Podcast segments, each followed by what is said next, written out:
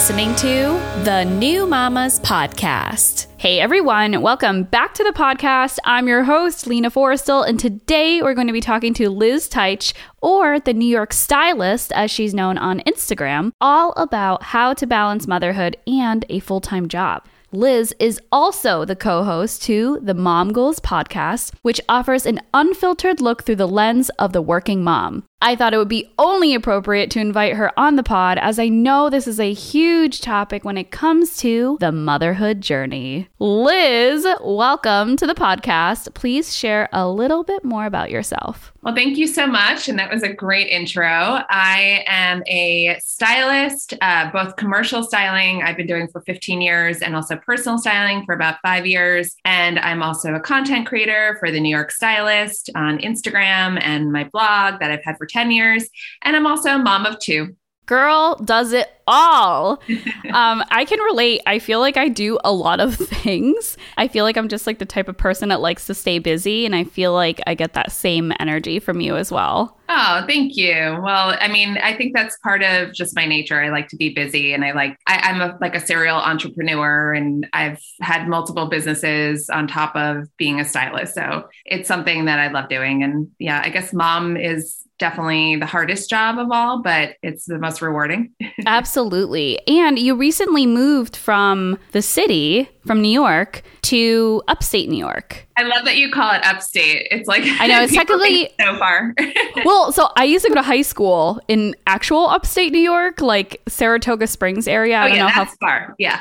And we used to always get upset when people from Westchester, which I think that's where you live, yes, the, the, the best Chester, yeah. um, that we used to get really mad when people said that was upstate New York. So, oh, totally. And I went to school in Syracuse, and people, oh, I would, I would say that's upstate, and people say, oh, that's central New York. So it, it depends where you are. I'm from Long Island, so just outside the city. And to me, Westchester was always upstate. And now that I'm here, I'm like, I'm closer to the city now living in Westchester than I was in Brooklyn. Isn't that insane? That's crazy. Yeah, like, it took me 30 minutes to get to Fashion Week yesterday, whereas normally it takes me like that to come from Brooklyn. yeah. Yeah. That's, we used to live outside of Boston, like 10 minutes outside of Boston. But if we drove in, it would take us like an hour and a half. Like oh, it Boston, was just, has the worst traffic of all. It's, yeah, it's crazy. But I want to jump right into the topic. So, what are some practical strategies and processes that you use to balance your job or jobs uh,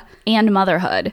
That's a really tough question. I have to say that the balance is that something always has to give. I always say that mm-hmm. because there's no true balance. Like that, you know, you're not able to put the weight on either side and have it always balance. Something has to just, you know, there's a give and take. So I think the biggest thing is that it takes a village for me, especially. I can't do it on my own. And whether it means leaning on my husband or leaning on coworkers or having hiring a sitter or having daycare, that's how I do it all. And it was definitely a challenge during the pandemic because we didn't have a village. It was just me and my husband and occasionally my mother in law you know, I think it's just always about somebody trying to help out because if you don't delegate, it's too much pressure to put on yourself. I love that. I feel like motherhood is a great practice in delegating. It really is that almost that mirror staring you in the face saying, if you're the type of person that's used to doing it all or prides themselves in doing it all themselves, it's like a great lesson in finally saying, I literally can't do it all by myself. A hundred percent. And I really think that it made me stronger at my career and what I do because before having kids, I was the same way. I was like, I'm going to do it all myself. And I took on too much. I even, uh, years ago, I had a jewelry business and That's I was cool. so, thank you. It was so exciting. I was getting on celebrities and major publications and it was going really well, but I couldn't keep up with the production. So I ended up having to close it. And it was more like an eye opener that I can't do it all myself. Like somebody had once said to me when they saw me doing it, I was selling at different markets and boutiques, and they said, Well, it's not really a business, it's more of a hobby if you're just doing it yourself. And I was like, Oh, I never thought of it that way. And it's kind of the same thing with motherhood. Like you just can't do it all yourself. So I just, I learned so much from being a mom and now I'm applying that to my business. I actually never thought of it that way, but it's similar. Like before we started recording, we were talking about podcasting and how it is so great to have editors and a production team. And it, it takes a team like anything. Otherwise, it is just a hobby that is really eye opening. Not to discredit anybody that is running a business by themselves. Yes. Yeah. Yeah. Yeah. That, that is amazing if you can do it. But it's really, it's great when you're able to delegate and utilize people around you to make it and expand it and make it a better business. Yeah. Well, it's just hard to scale. Like if we're getting back down to like real business cases and real business strategies, it's hard to scale anything if it's just one person. That's why there's a whole C-suite, right? A chief financial officer, a chief, and even a even a household. I feel like runs like a business too. Like I like to say, I'm the CFO of our family because I manage all of our money and our finances and our bills. It's just a skill that comes naturally to me. So you say that you know it is really hard to balance, put things on a scale. They'll never weigh equally. Is there anything that you do not break or give up no matter what's going on like it, like if it's like kids nutrition or whatever like is there something like that that you're just like i will never give this up oh that's tough well i i mean nutrition obviously is an important part i talk about it a lot on my instagram and uh, i do like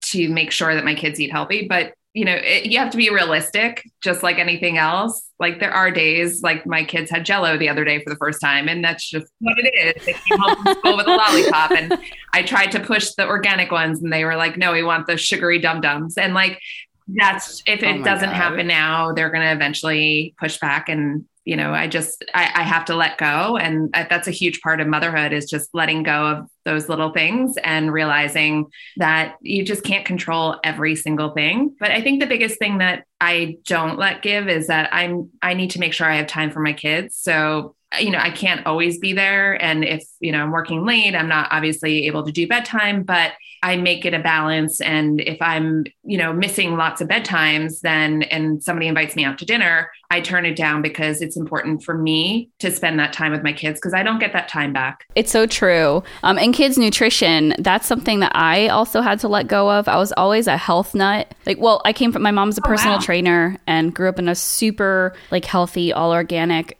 household. But what I found was I did rebel like when I what did have access to buying my own food, it was like Taco Bell and Oreos, and almost like all those years that I was denied all those things kind of turned into binging those things. But as a mom, that is the hardest thing I think to give up. Like have it like when my mother in law comes over and brings over cookies, and like it's been tough, but it's a good practice to like yeah, and it's go. all about balance, and that's with anything motherhood in your career. It's all about balance. So you know if it's like that 80-20 balance, if if you're organic and healthy 80% of the time, but then 20% of the time they have a treat now and then. You know, it's like even with your own nutrition, you're not going to like I cheat. I'm so healthy. I love, you know, salads and I am plant-based, but then every now and then I'll have a pizza. So it's it is what it is. Otherwise, they're definitely going to rebel.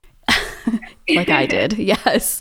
Yeah. Yeah. I feel like motherhood's a good practice and maybe not having so many like rigid, rigid rules. And if you do have like rigid rules, like maybe that's an inward look at like what's actually going on internally. Yeah. I mean, I grew up the same way. I was very, like, we were very healthy and my parents wouldn't let me have like the Lucky Charms. I always had the Cheerios and things like that. Oh, yeah. But no. then I'd go to friends' houses yeah. and I would cheat. So it's just about to, it's, it's going to happen. I have uh, I have two older sisters who have three kids oh, among cool. each of like so six kids total.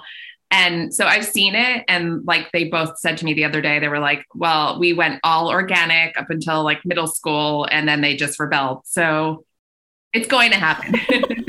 I love that. Oh, that's such a fun fact about you. So you are you're the yes, youngest so of three. Baby. So I oh, I actually fun. have seen everything that they've gone through with motherhood. And I've learned so much from that. So I think it's helped me a lot. Oh, that's so nice. So you mentioned you have a career in fashion and many other side businesses and things going on.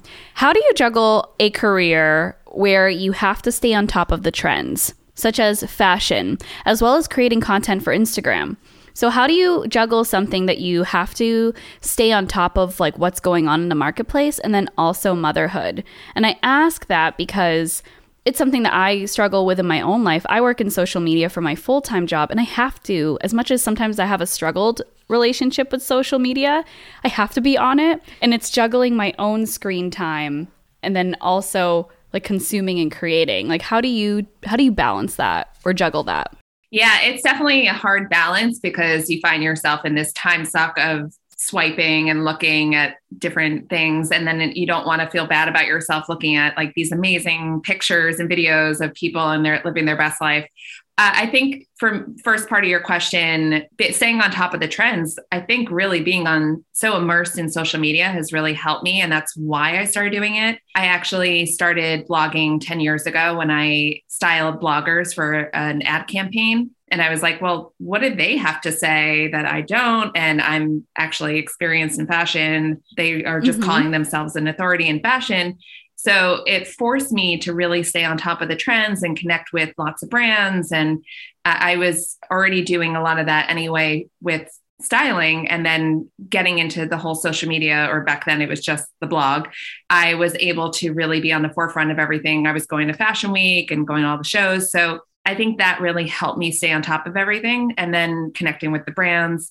And I think seeing what other people are doing on social media and living in New York, well, now living in Westchester, but going to New York City all the time, uh, it really helps me see what's going on on the streets. Like when you're out and about, mm, I it's like live. looking at like a magazine, just seeing the people on the subway or on the street. Like people are so just well dressed, and like New York, you see everything. So it's so fun. So almost like you don't have to get all of your information from online. You actually do your own field research, like seeing what's happening. Yeah. So live. like I definitely see when I go out and about, you know, whether it's on a photo shoot and seeing what the model shows up in, or whether I'm going to some meetings or to lunch and seeing what people are wearing, I think that is a huge inspiration to me. I also think obviously social media, I'm seeing so many things happening before you see it happen, you know, mainstream. So I think that's mm-hmm. also a really big thing. Yeah. Ooh, it's almost like what comes first, the chicken or the egg? Like, did it happen on the street first or did it happen on TikTok first? Yeah. Well, no, it definitely happened on the street, I will say, because like you go to Fashion Week and you see something and then the next season everybody's wearing it. So I, I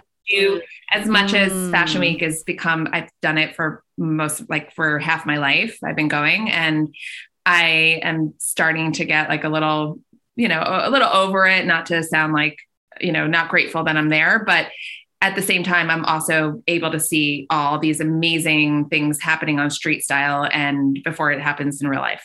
That's, I mean, that's pretty cool, right? Like seeing it live it brings me back to like I went I spent some time in Asia. I lived in Asia for 2 years and it was just really cool to see all of the fashion in the big cities and just how different it was like back in the states and even on social media what I saw people wearing in the states versus what I saw people wearing on the streets in Bangkok and Tokyo and it was just like really That's cool. How did that influence your own, like even today? Like, how did that influence your own style? My own style. I have no style. I don't, don't discount yourself. You definitely do. Uh, my style is very. Con- I like being comfortable. I mean, I always. I like. I like. I love seeing nice fashion. I love seeing like people who dance well. I think I like seeing people who are talented, like really dive into what they're good at. I think that really inspires me.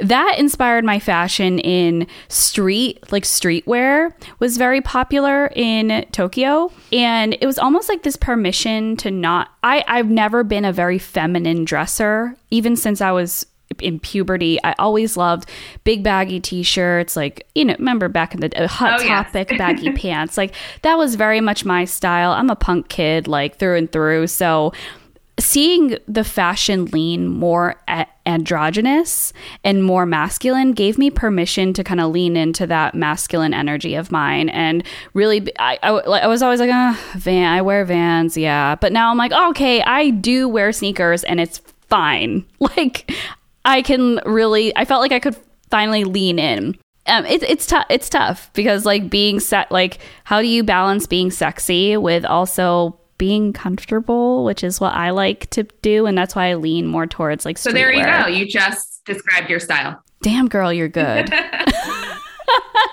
Thank you. I do want to back up a little bit and talk about maternity leave. What's that? Girl, I had six. Okay, I had six weeks, That's like during the pandemic. Yeah, I mean, it was it was okay. Yeah, it was. Uh, but I, it wasn't. Didn't feel no, it's long never long enough. enough. I mean, I I am grateful the pandemic really forced me to have maternity leave, which was amazing. I I gave birth in April of 2020 when, you know, the big pandemic first hit and we were in the thick of it.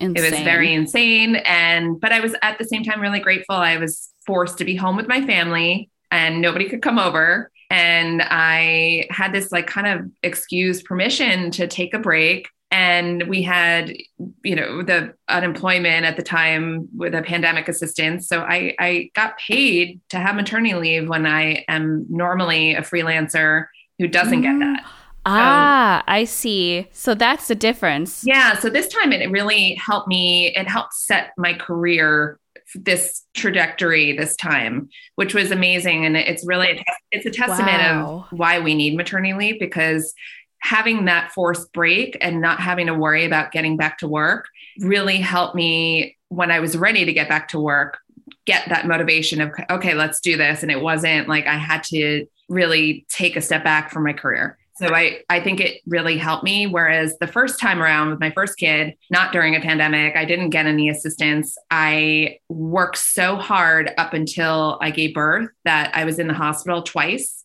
because I fell twice and um, put my baby at risk because I was working so hard. And I was so anxious about making that money to save up to be able to afford having a maternity leave when I wouldn't have gotten it. So I took three months at home, but anxious every day about having to get back and what that was going to look like. And my first day back, I took a huge ad campaign where I was working daily. I was pumping in bathrooms and I was working from eight in the morning to eight at night in tears, like I miss my baby and I can't do this. And it was hard. And I ended up having to supplement. Not that there's anything wrong with that, but um, I really wanted to breastfeed. And it was really difficult because I was forced to go back and under so much stress that I ended up supplementing with formula while I was working. And I, I made it to still nine months with supplementing. But this time around, I, I was able to breastfeed for 18 months because I was able Oh, that's to wonderful. make my own schedule and make my maternity work for me. Yeah, I, I don't even know how you did it the first time around, making it to nine months because pumping is pumping's a lot of work. And I can't imagine even being in an office and having all these meetings scheduled and things you need to get done, and then also saying, oh crap, I have to pump. Let me remove my. It's just so, it's distracting. And Well, it's, it's, a lot harder um, in my career than like uh, it's more accepted in offices lately. Like I was just in office Yeah. the other day and I was so happy to see there was like a lactation room and that's more prevalent now. But when from my career, nine out of 10 times when I have to ask a producer, where can I go pump? They'll say, oh, you know, we have a space for you. And it's usually a bathroom. I was going to say, or a storage closet because you're like on a set. Yeah, I'm on a set. I would take a storage closet, and I've done that before, over a bathroom that is delegated for everybody. And mm. we're knocking on the door while I'm pumping and like trying to go to the bathroom. So normally I was bringing, I have a pop up changing tent for the models to change in. And I would sit in the tent while I was eating my lunch. And people are like, what's going on in there? And, you know, they hear the, "Er, er, er, er," the, the pump. Oh, the best sound. very awkward and uh, so yeah it was really tough to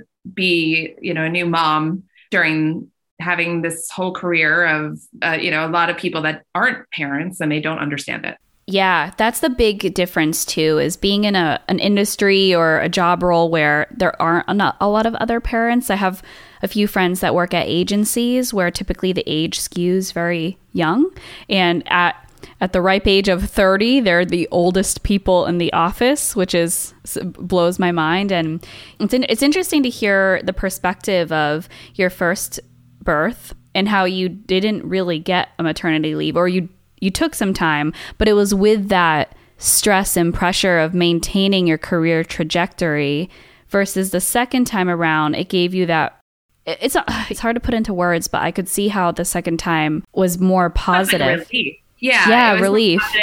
I also was more confident in being a mom and having a career. Whereas the first time I really thought that having a baby was going to ruin my career because in yeah. fashion, it, you know, like you said, like, uh, like in the creative industries, there's a lot of young people, they don't get it. Yeah. And I, I was really nervous that people wouldn't hire me because thinking I'm a mom and I wouldn't be able to do the job because I needed to be with my kids or, you know, I need to raise home or this and that and i was really scared that my agent was going to drop me. And i it was it was scary to admit. And then there were a lot of times that i wouldn't even tell people i was a mom when i was on set.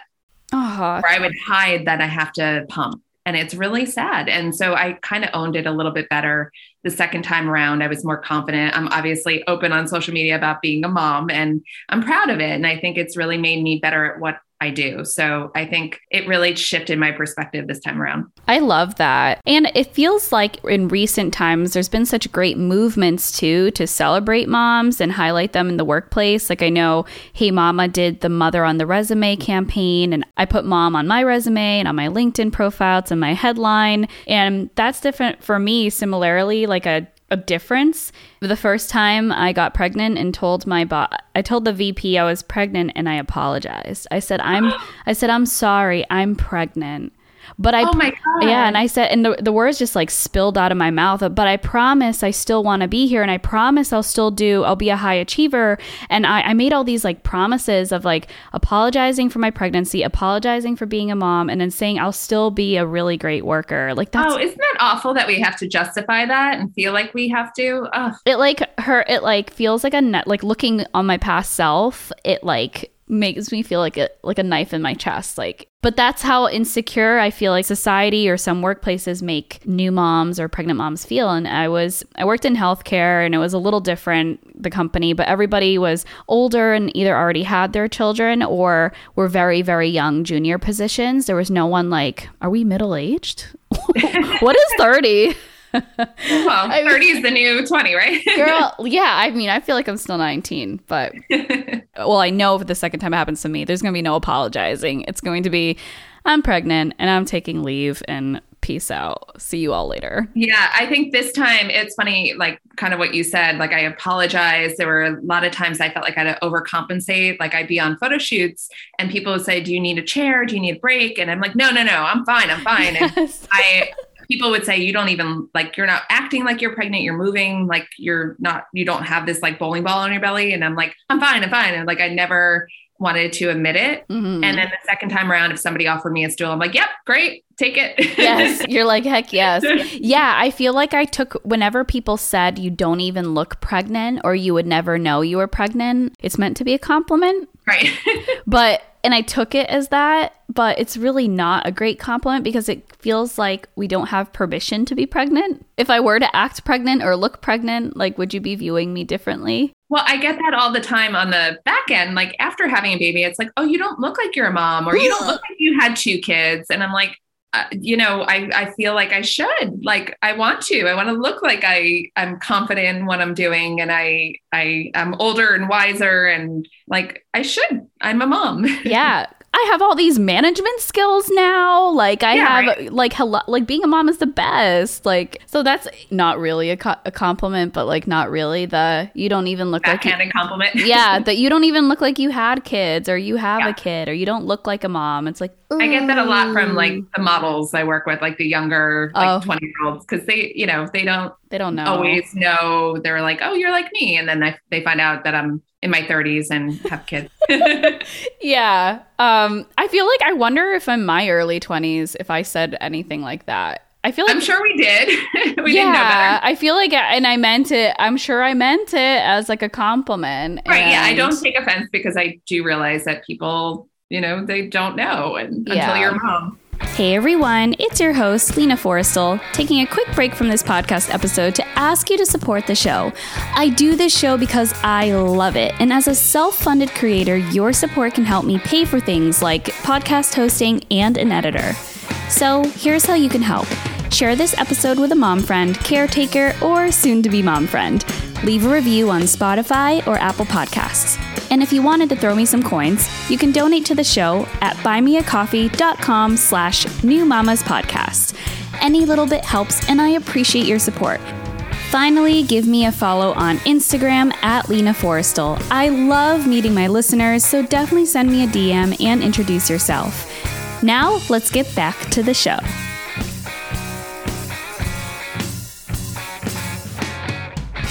How do you prioritize what needs to get done in a given day? Like what's your what's your system? Do you use to-do lists, manual, digital? Give us the deets. I have to admit I am not the best at it. I am I'm working on it. It's always tough because I feel like there's not enough hours of the day and I'm constantly verbally telling my husband my my to-do list in my brain. I do I'm such an old school person that like you know when you're in middle school and you have your agenda book and you're writing down like all the things you need to do for your homework. Yep, I got mine right here. So it's the same thing. I, I love an old school notebook and writing down my notes. And that's how I operate. I tried all the different platforms like Mondays.com and Trello. And uh, we use Trello for the podcast. Um, I have to admit, I'm not great at it. I am a lover of putting in reminders and appointments in my phone. Mm-hmm. That's and I will also include my husband when it's something that involves him. So if we have something going on, then I do a calendar invite to him, almost like I'm running a business with my husband. I lo- I'm going to take that tip because my husband's a teacher, and he. So mine. Oh, okay. What does he teach? He teaches middle school English. my husband teaches middle school music. Oh my goodness, this that's is, so cute. Yeah. well, so as you know, then with a partner who is a teacher, they have after school thing. They have so many different little commitments or like before school.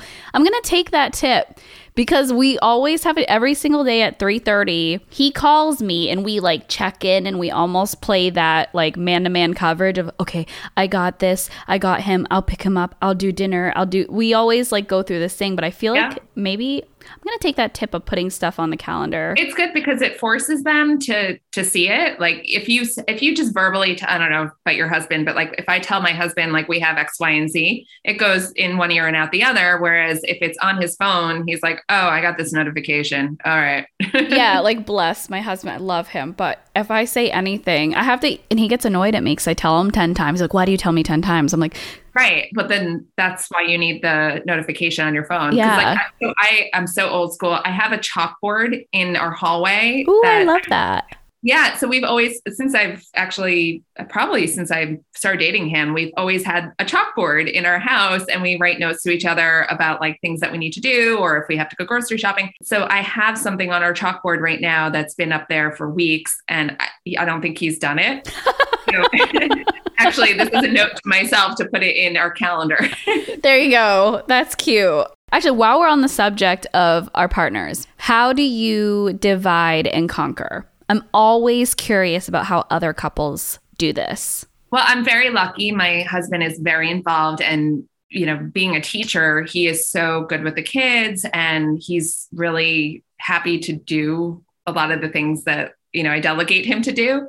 Um, but usually we delegate by, you know, one person will cook dinner, usually him because he's better at cooking dinner, and then the other person will clean or put the kids to bed. And that's kind of how we divide and conquer.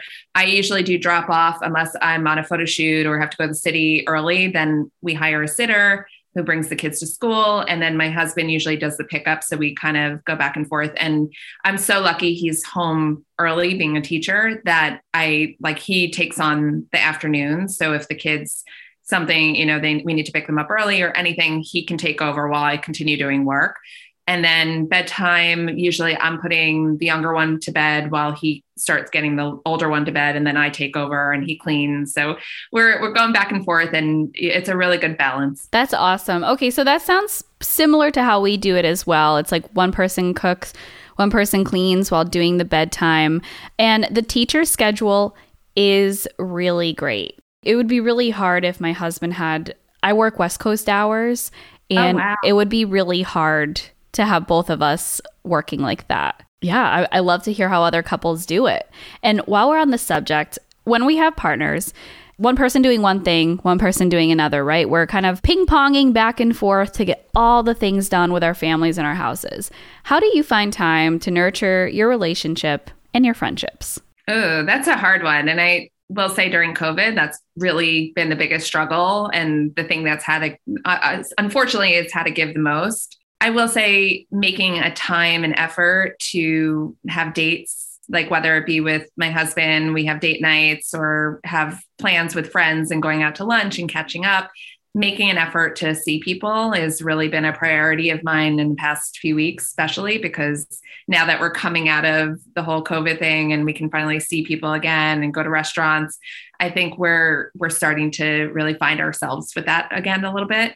I think the biggest thing I love uh, when we had Hitha Palepu for a guest on our podcast, she said that something that she took away from her book uh, researching about Kamala Harris they Kamala does these check-ins with her other half, and now Hith is doing it with her other half, and they do these like monthly check-ins with their partner. And I think that's such a great way Ooh. to just make sure that you guys are like you're good and you need to work on anything or how you how you're doing. So I think just talking to your other half is really a great way to you know remember each other.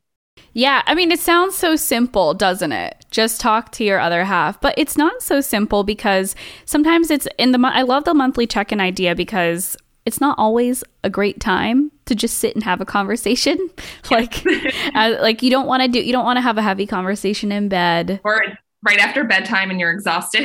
yeah. And if you're just sitting down together to finally watch that episode of that show you watched together, you're like, I don't want to bring up something important or heavy you don't want to open up the can of worms of like you haven't paid enough attention to me or whatever it, whatever it is right yeah so i love i love that idea and actually good segue what are some lessons you've learned from other working moms that have been on your podcast Ooh, I love that. There's so many good ones. Um, like I said, the one with Hitha. Uh, I will say, I kind of mentioned it before, and I, I need to remember this myself, but uh, we had Anna Kaiser on our on our podcast recently, and she talked about the importance of hiring a team and not just doing it all on your own. And I think I need to remember that because I'm juggling essentially three different businesses with my personal styling and my commercial styling and the content creation. And it's so important to scale your business. And I'm finding that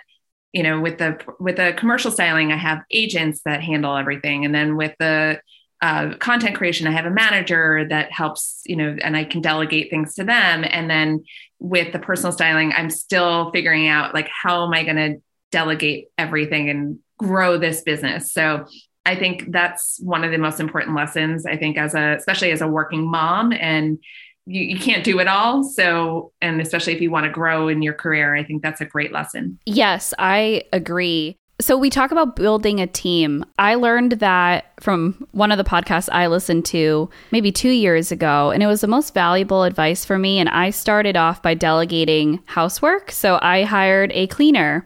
And you know, oh. making the investment and this is what I think holds a lot of people back from hiring help whether it's in their business or at home. It's scary to make that financial investment. What's on the other side of that is freeing up time to then do things that will make you money or will, it's hard to explain, but how did you make that first decision to invest in help? Uh, yeah, that's a good question. And I think it's something, like you said, it's essential to be able to grow and to, even if it's something like housework, I, I think that's a huge thing. That's something I can't, I, I just can't sacrifice because I'm, fi- I was finding myself spending so much time on the housework that I was taking away from my businesses. Yes. And like just, you know, paying somebody to clean my house has given me so much more relief that I can focus on my career. So I think making sure that it's worth it and that I'll get a return on investment in the long run, but it might not happen immediately. So when I started blogging, I thought, well, I mean, this is like a hobby. I didn't think it would be a career. Then I started getting some partnerships and realizing that I just like my styling, it helps to delegate like the negotiations and the contracts and things that I don't want to deal with. I'm the creative person and my my forte is not the business side of, you know, handling numbers and negotiations. So what you're not like what your strengths aren't, you can focus on giving to somebody else and then it can really further your career and I had recommended yesterday to somebody, the manager that I work with, and they were like, but that's like a lot of money to give to somebody. And I'm like, but I make it back every month. So it's worth it. And similarly, I I started blogging as a hobby also. I was a food and travel blogger back in the day. And you take up you don't realize how much brain space you take in the email inbox of pitching, negotiating, all the back and forth, looking at the contract, chasing payment. You think like people don't realize everything that goes into that. And that's all the time and energy that you could use creating and doing and playing to your strengths like what you said. So that that's interesting that that was kind of like that first negotiation with yourself of this is a big investment to hire someone, but then it gives me more time to do what I'm really good at. A hundred percent. Yeah. And I think it's also made my, it made it more of like a legit business rather than a hobby, like we said before. Yeah. Ooh, I love. Well, I just love the idea of taking it to the next level because I feel like every but every kind of business or passion kind of starts off as a hobby, right? And then you have this turning point of like almost this decision you make in yourself of okay, do I want to take this? Am I comfortable doing this as it is because it's just fun or am I feeling the itch to take it to the next level? And I think that's sort of like paying attention to like our, if you're listening and you have a hobby that maybe you want to take to the next level or you don't, that's fine. Not everything you do needs to make you money, but if you want it to, maybe yeah, consider this shift of delegating. I I love I love that advice. That's really great. Yeah, I agree. I think it's it's something that really you can take with any business or even with motherhood. yes. Which runs as a business sometimes. We're the C suites. yes, we are, girl. So I loved learning that that's a valuable lesson that you learned from a guest on your podcast. Tell us all about your podcast and all the exciting things that you're up to. Oh, thank you. Uh, so, we just launched in January our podcast called Mom Goals, and it's with my dear friend Amanda Mintz. And we are both working moms that have successful careers from living in New York City and now we're moving to the burbs and how we just really wanted to know how moms do it all. And you know it just seems so effortless even from the outside but sometimes from the inside it's not as effortless as it seems so i want to know the inner workings of these women and how they became so successful and how they're like icons essentially and so that's how we started it. It's been so fun to really, I, I kind of selfishly started it, and I'm sure you can relate. I just really want to know how they're doing it and what their secret sauce is and any tips. And, you know, I love a good hack, and I tend to share a lot of styling hacks and different hacks on my Instagram. So I always ask the guests what their hacks are. So that's been really fun to hear what other people's hacks are. Yes, I started my podcast selfishly because I just wanted to talk to other moms. I'm like, I need, I don't have any mom friends. Like, I need to talk to people and understand, like, how do they just get through the day? So, yeah, but it's been really fun. I love, I, I listened to a couple episodes of your podcast with, I think, Christina.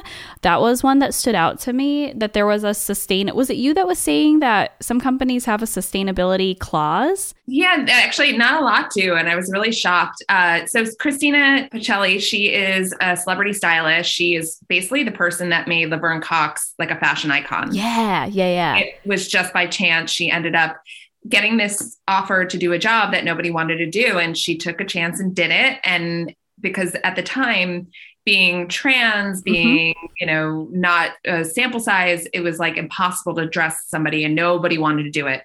So she overcame that and now she made a huge name for herself. She's one of the top celebrity stylists in LA. And so it was just a really inspiring episode to talk to her about that and hear how she, I, I you know, I'm passionate about sustainability in fashion and hear how she's trying to make an effort in that as well because it's it's really a wasteful industry Unfortunately, it's not something that every brand is doing or every company. And the sustainability clause was actually on a job I was working on recently. And the production team put that into their contract for a major brand that we were working on for their campaign. And they said, anything that we do, we want to do it sustainably. So we're going to have in our contract, if you know, it might cost a little bit more money, but we would rather spend a little bit more to make it better for the environment. And they went on board with it, which is huge. I love that so much. Yeah, sustainability is one of my core pillars. Like you probably see from my Instagram, I live on a farm, so I'm all like, and I'm I'm not plant based hundred percent, but I am vegetarian. So I love so that that part like stuck out to me. I was like, oh, that's so cool. I know nothing about the fashion industry, but I learned a lot and um, I love that. So, everyone, check out Mom Goals podcast, available everywhere you could get your podcasts. Yeah, I love seeing moms kill it. If you guys can get her, Robin Arzón, the Peloton instructor, have you I don't know if you Peloton. I, I wish I did. I, I've styled for Peloton, but I and I That's really so cool. wanted it after after working with them, and I was like, "Can I get a discount?" um, but no, I mean, I, they're all amazing instructors, and we actually just had Rachel Nix, who's a mirror instructor. Yeah, yeah, yeah. I yeah, listened to that one too. Incredible. She, I, I, could just listen to her, like listen to her talk all day. She has so much to, so much knowledge and wisdom about what she does. Yeah, Robin Arzón wrote the book, I think, Strong Like Mama, and she talks oh. about like. I'm going to send you that podcast episode because it was really good and it reminds me of your podcast because she was just talking about how if it's not a hell yes, then it's a no thank you. Like she was Ooh, talking about I like that. I know. It was like the power of saying no. And, and, that's something that motherhood has really taught me that like I used to, I was a yes person. I would say yes to every like everything, even partnerships before becoming a mom. I was just like, yeah, sure, free stuff. Yes. Then I, you know, I'll try it. Like I, I would stupidly do those like teas that or weight loss, like what? And now I'm so particular about what I feature. And I'm like, even if I'm not making money, I'd rather only feature things that I'm passionate about and that are things I genuinely use and that I really can't wait to share with the world. And it, it makes a huge difference. Yeah, I agree. I feel like every blogger or influencer kind of goes through that of they're they're very excited at first to get all the PR boxes and all the free stuff, and then you're like, uh, I don't want any more stuff. right. Yeah, and it's like you see it with the consumerism. Like it's just so much waste and so much stuff, and I don't need all that stuff. And I tend to like when I'm getting things that are unwarranted, I'm sending it to friends and family, and I'm like, here you go. I don't want this, and like it's just too much at some point. So when i i'm very cautious about what i say yes to and i do make sure that when brands send me things i'm like no it, has to be something i'm going to use. Send me like what sustainability that you or your brand is doing or what ingredients you're using. It's it's very important. Liz your instagram is so good. She shares so many cool fashion tips and like I'm not a fashionista, but I appreciate all the tips because I feel like your your tips are very I just said tips like 10,000 times.